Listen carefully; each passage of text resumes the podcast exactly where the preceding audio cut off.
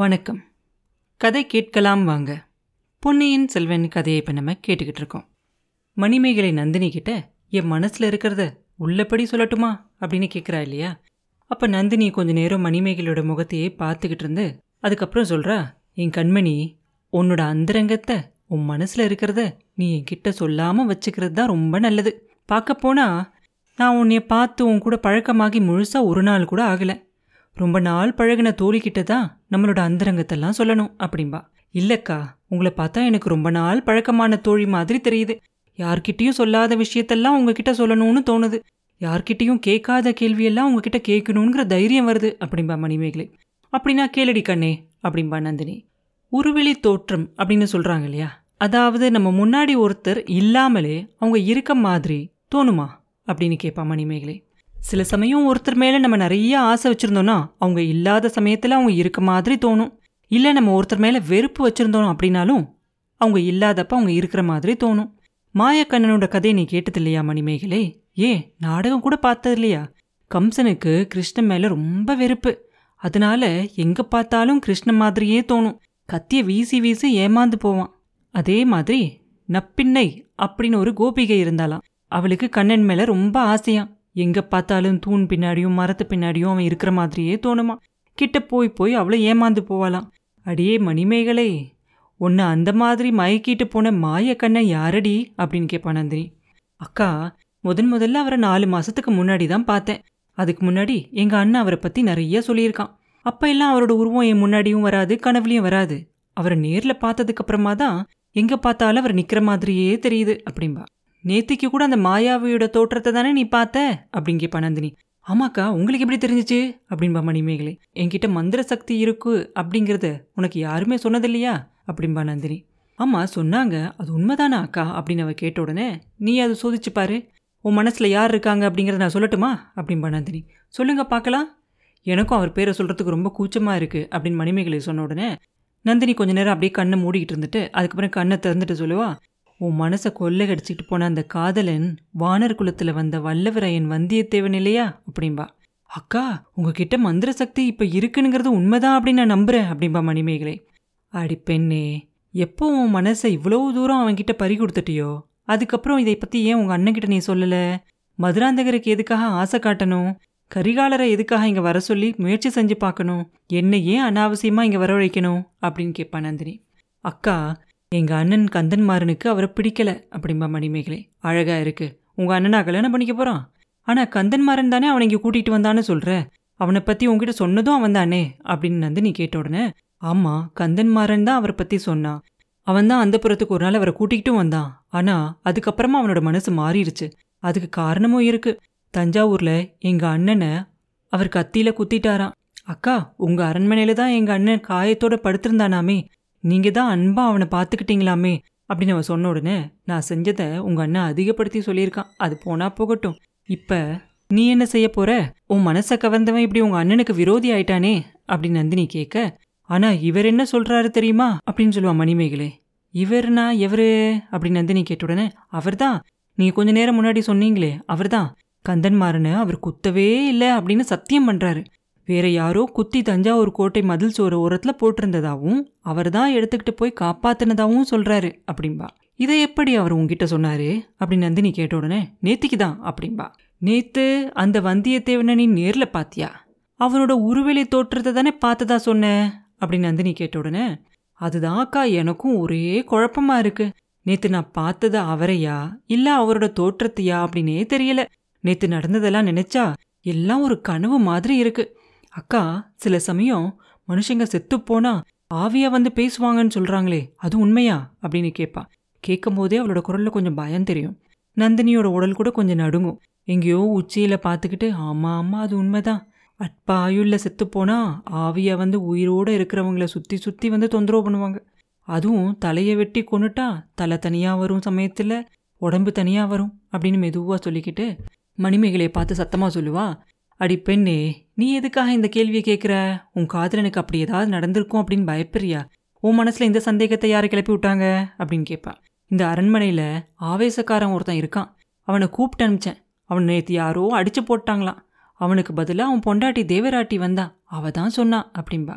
சிச்சி, அதெல்லாம் நீ நம்பாத அப்படின்ட்டுருவா நந்தினி. எனக்கும் நம்பிக்கையில் தான்க்கா, வெறும் ஆவி வடிவமாக இருந்தா தொட முடியாது இல்லையாக்கா அப்படின்னு கேட்பா.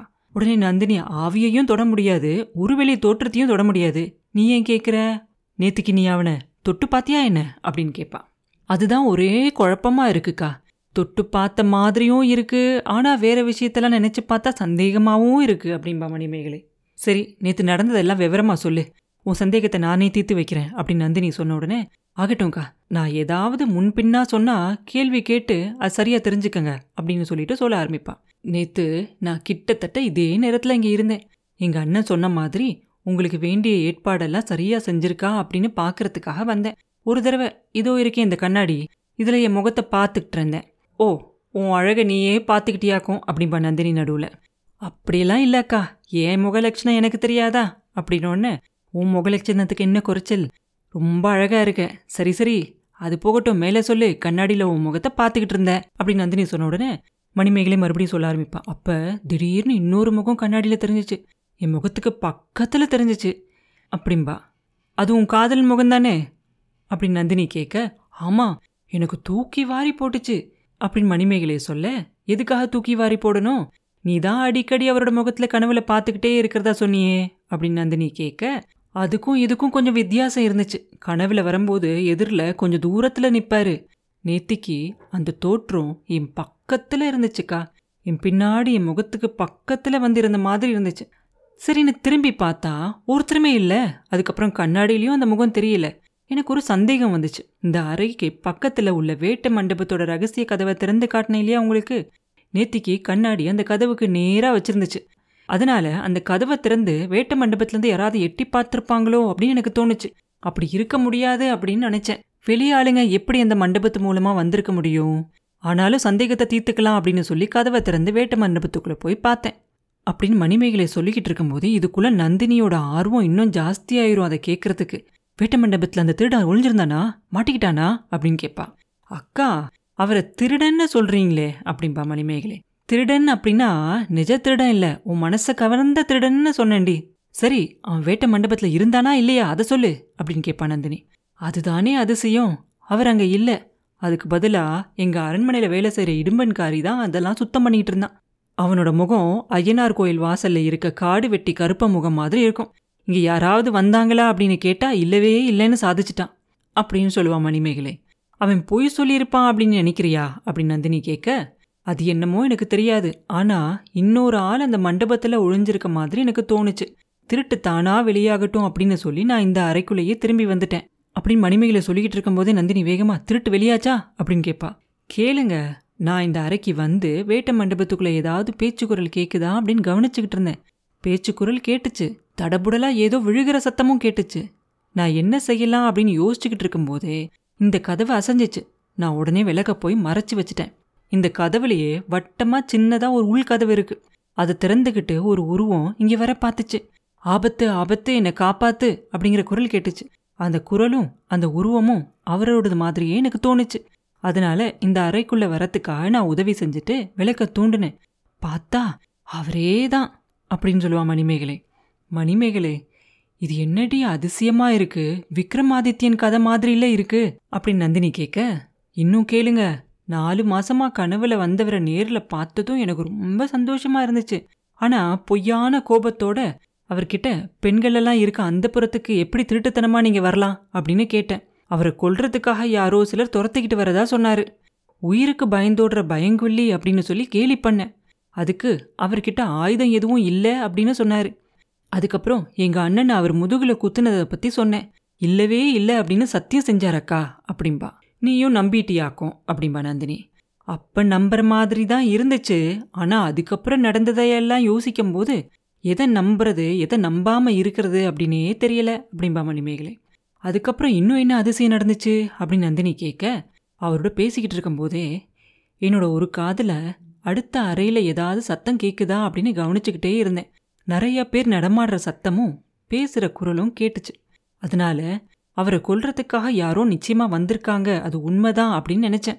கேளுங்கக்கா, அந்த சமயத்தில் என் மனசு எப்படியாவது அவரை காப்பாற்றணும் அப்படின்னு நினச்சிக்கிட்டு இருந்துச்சு. அவரை கொல்ல வந்திருக்கவங்க யார் அப்படிங்கிறத தெரிஞ்சுக்கணும்னு நினச்சேன். இடும்பன்காரி தான் அந்த ஆளா, இல்லை இவரோட ஆளா இடுமன்காரி, இல்லை இவரை கொல்ல வந்தவங்களோட ஆளா இடுமன்காரி அப்படின்லாம் தெரிஞ்சுக்கணும்னு நினச்சேன். வேட்ட மண்டபத்துக்குள்ளே வர ரகசிய சுரங்க வழி இவ்வளோ பேருக்கு தெரிஞ்சிருக்கிறத நினச்சி எனக்கு ஒரே ஆச்சரியமாக இருந்துச்சு. அதுலேயும் நீங்கள் வந்து தங்க போகிற இந்த அறையில் இத்தனை பேர் வர்றது சரியாக இருக்காது. அப்பாவை கூப்பிட்டு சொல்லலாமா அப்படின்னு கூட நினச்சேன். அதுக்கு தைரியம் வரல. இவர் அந்த புறத்துக்குள்ளே வந்திருக்கிறத தெரிஞ்சால் இவரோட உயிருக்கே ஆபத்தாயிரும். அதனால் இவரை இங்கேயே கொஞ்சம் நேரம் இருக்க சொல்லிவிட்டு வேட்ட மண்டபத்துக்குள்ளே யார் இருக்காங்க அப்படிங்கிறத பார்த்துட்டு வரலாம் அப்படின்னு சொல்லி அந்த கதவை திறந்துக்கிட்டு போனேன். உள்ளே அஞ்சாறு பேர் மூளைக்கு மூளை அப்படியே சோர ஓரமாக இருந்தாங்க. என்னை பார்த்துட்டு அவங்க எல்லாம் அப்படியே பிரமிச்சு போய் நின்னாங்க. அவங்கள அப்படி பார்த்ததும் என் மனசுக்குள்ளேயும் ஒரு சின்ன பயம் வந்துச்சு. ஆனால் அந்த பயத்தெல்லாம் மறைச்சிக்கிட்டு ரொம்ப கோபமாக பேசுகிற மாதிரி அவங்கள கேட்கலாம் அப்படிங்கிறதுக்காக வாய் எடுத்தேன். இதுக்குள்ளே இந்த அறையிலேருந்து என் தோழி சந்திரமதி இன்னொரு கதவு வழியாக வந்து அம்மா அம்மா அப்படின்னு கூப்பிட்டா. இவர் இங்கே இருக்கிறத பார்த்துட்டு தான் அவள் அப்படி சத்தம் போடுறா அப்படின்னு நினச்சி அந்த வேட்ட மண்டபத்துக்குள்ளே இருக்கவங்கள அப்புறம் பார்த்துக்கலாம் அப்படின்னு சொல்லி நான் இந்த அறைக்குள்ளே திரும்பி வந்தேன். வந்து பார்த்தா அவரை காணோம். மாயமாக மறைஞ்சு போயிட்டாரு. யாராவது இங்கே இருந்தாங்களா அப்படின்னு சந்திரமதியை கேட்டேன். நான் பார்க்கலையே அப்படின்னு சொன்னான். இன்னும் கொஞ்சம் தேடி பார்த்துட்டு மறுபடியும் வேட்ட மண்டபத்துக்குள்ளே போனேன். அங்கேயும் நான் கொஞ்சம் நேரத்துக்கு முன்னாடி பார்த்தவங்க யாருமே இல்லை. இடுமன்காரி மட்டும்தான் முன்னாடி மாதிரி அந்த அறையை சுத்தம் செஞ்சுக்கிட்டு இருந்தான். கொஞ்சம் நேரத்துக்கு முன்னாடி இங்கே இருந்தாங்களே அவங்களாம் எங்கே, அவங்களாம் யார் அப்படின்னு கேட்டேன். இடுமன்காரி இங்கே யாருமே வரலன்னு சாதிச்சிட்டான். அவன் வார்த்தையை என்னால் நம்ப முடியலை. என் தோழி சந்திரமதியோ என்னை கேலி செய்ய ஆரம்பிச்சிட்டா. அக்கா, இன்னைக்கு உங்களுக்கு ஏதோ சித்தப்பிரமை பிடிச்சிருக்கு, ஆள் இல்லாத இடத்துலெல்லாம் ஆள் இருக்கதா தோணுது அப்படின்னு சொல்லிட்டா. அதுக்கப்புறம் நீங்கள் எல்லாரும் கோட்டை வாசல் கிட்ட வந்துட்டு தான் சொன்னாங்க. என்னை எங்கள் அப்பா உடனே வர சொல்லி சொல்லி அனுப்பிச்சாரு. சீக்கிரமாக நாங்கள் வந்துடுறேன் அப்படின்னு சந்திரமதி கிட்ட சொல்லிட்டு அவள் வந்த அந்த நடைபாதையிலேயே கொஞ்சம் போய் மச்சுப்படியில் ஏறி மேல் மாடத்தில் போய் பார்த்தேன். அப்போ மறுபடியும் ஒரு அதிசயத்தை பார்த்தேன். அந்த வானர் குலத்து வீரர் நிலாமுற்றத்தை தாண்டி மதில் சோறு ஓரமாக போய்கிட்டு இருந்தார். சுவரில் ஒரு மூங்கில் குச்சியை வச்சு ஏறி மதில் சுவரை தாண்டி குதிக்கிறதையும் பார்த்தேன். என் கண்ணுக்கு அப்படியெல்லாம் தோணுச்சு. அதெல்லாம் உண்மையாகவே நடந்துச்சா இல்லை என்னோட சித்த பிரமையா அப்படின்னு எனக்கு இன்னும் நிச்சயமாகவே தெரியலை அப்படின்னு சொல்லுவா மணிமேகலை. நந்தினி கொஞ்சம் நேரம் யோசிச்சுட்டு முதல் நாள் அவள் மாளிகை வாசலுக்கு வரும்போது இருட்டில் அவள் பார்த்த அந்த ரெண்டு உருவங்களும் அவளுக்கு ஞாபகம் வரும். குதிரையாட்கள் அவங்கள தேடி போனதும் அவங்க பிடிப்பட்டாங்களா, பிடிப்பட்டால் அவங்கள இங்கே கூட்டிகிட்டு வருவாங்களா அப்படின்னு ஒரு நிமிஷம் யோசிப்பாள். அக்கா, உங்களுக்கு என்ன தோணுது அப்படின்னு மணிமேகலை கேட்ட உடனே தான் அவளுக்கு ஞாபகமே வரும். எனக்கா, எனக்கு தோன்றது ஏன் கேட்குற, உனக்கு நல்லா பைத்தியம் பிடிச்சிருக்கு அப்படின்னு எனக்கு தோணுது அப்படின்னு சொல்லுவா நந்தினி. சந்திரமதி மாதிரி நீங்களும் என்னை கேலி செய்கிறீங்களா அப்படின்னு மணிமேகலை கேட்க, நான் கேலி செய்யலடி, நேரில் பார்த்து பேசின உனக்கே அது உண்மையா கனவா சித்தப்பிரமையா அப்படின்னு தெரியலையே, நான் எப்படி சொல்ல முடியும்? இந்த அறையிலேருந்து வெளியே போகிறதுக்கு வேறு ஏதாவது ரகசிய வழி இருக்குதா அப்படின்னு கேட்பா நந்தினி. எனக்கு தெரிஞ்ச வரைக்கும் வேறு ரகசிய வழி எதுவும் இல்லைக்கா அப்படின்னு மணிமேகலை சொன்ன உடனே, நீயும் சந்திரமதியும் போன வழியிலேயே அவன் போயிருக்கலாம் இல்லையா அப்படின்னு நந்தினி கேட்க, அப்படி போயிருக்க முடியாதக்கா, ஏன்னா வழியிலலாம் நிறைய பேர் இருந்தாங்க, அவங்க யாரும் பார்க்காம போயிருக்கிறது நடக்காத ஒரு காரியம் அப்படின்னு மணிமேகலை சொல்ல, அதிசயமாக தான் இருக்குது, இதெல்லாம் பற்றி உங்கள் அப்பா கிட்ட நீ சொல்லலையா அப்படின்னு கேட்பா நந்தினி. சொல்லலக்கா, அப்பா கிட்ட சொல்கிறதுக்கு கொஞ்சம் கூச்சமாகவும் இருந்துச்சு, பயமாகவும் இருந்துச்சு, ஒருவேளை அவர் இங்கே வந்திருந்ததெல்லாம் உண்மையாக இருந்தா அப்படின்பா மணிமேகலை. ஆமாம்மா, இதெல்லாம் பற்றி அவங்கக்கிட்ட சொல்கிறது நல்லதில்லை தான், அவங்கக்கிட்டலாம் சொன்னால் அவங்களுக்கும் புரியாது அப்படின்னு நந்தினி சொன்ன உடனே, எங்கள் அண்ணன்கிட்ட சொல்லலாமா வேண்டாமா அப்படின்னு யோசிச்சுக்கிட்டு இருக்கேன் அப்படின்பா மணிமேகலை. அவன்கிட்ட சொன்னால் கட்டாயம் ரகலையில் தான் போய் முடியும். உங்கள் அண்ணன் இப்போ உடனே எப்படியாவது கரிகாலருக்கு கல்யாணம் பண்ணி வைக்கணும் அப்படின்னு நினச்சிக்கிட்டு இருக்கான் அப்படின்பா நந்தினி. அக்கா, நீங்கள் தான் எனக்கு உதவி செய்யணும், கந்தன்மாறனுக்கு உங்கள் மேலே ரொம்ப விசுவாசம், நீங்கள் சொன்னால் கேட்பான் அப்படின்னு மணிமேகலை சொல்ல, அடி பெண்ணே, நான் என்ன காரியத்துக்காக இங்கே வந்திருக்கேனோ அதுக்கு நேர்மாறாக விரோதமான ஒரு விதவியை என்கிட்ட கேட்குறியே, ரொம்ப கெட்டிக்காரி நீ.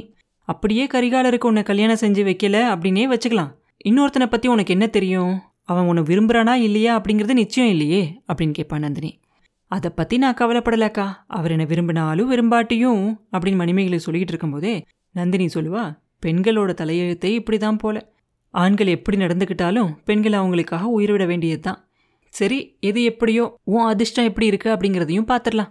நேத்திக்கு மாதிரியே வேறு ஏதாவது ஒரு விஷயம் நடந்துச்சுன்னா அதனை என்கிட்ட கண்டிப்பாக சொல்லுவேன் இல்லையா அப்படின்னு கேட்பா நந்தினி. உங்ககிட்ட சொல்லாமல் வேறு யார்கிட்டக்கா நான் சொல்லுவேன், நேத்திக்கு ஒரு கனவு கூட கண்டேன், அதையும் நான் உங்ககிட்ட சொல்லிடட்டுமா அப்படின்பா. பகல் கனவு கண்டது போதாதுன்னு ராத்திரியில் வேற கனவு கண்டியாக்கும், அது என்ன மறுபடியும் அவர் தான் கனவுல வந்து ஏமாத்திட்டு போனாரா அப்படின்பா நந்தினி.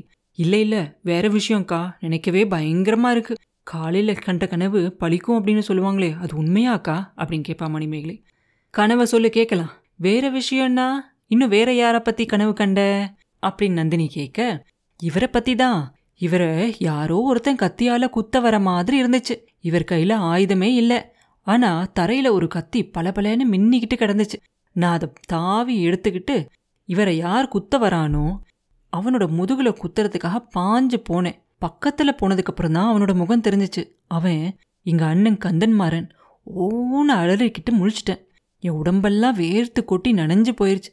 ரொம்ப நேரம் எனக்கு கை காலெல்லாம் நடுங்கிக்கிட்டே இருந்துச்சு. கனவு அவ்வளோ நிஜ மாதிரி இருந்துச்சு. ஒருவேளை பழிச்சிருமாக்கா அப்படின்னு கேட்பா மணிமேகலை. அடி பெண்ணே, உன் மனசு உண்மையாகவே ரொம்ப குழம்பி போயிருக்கு.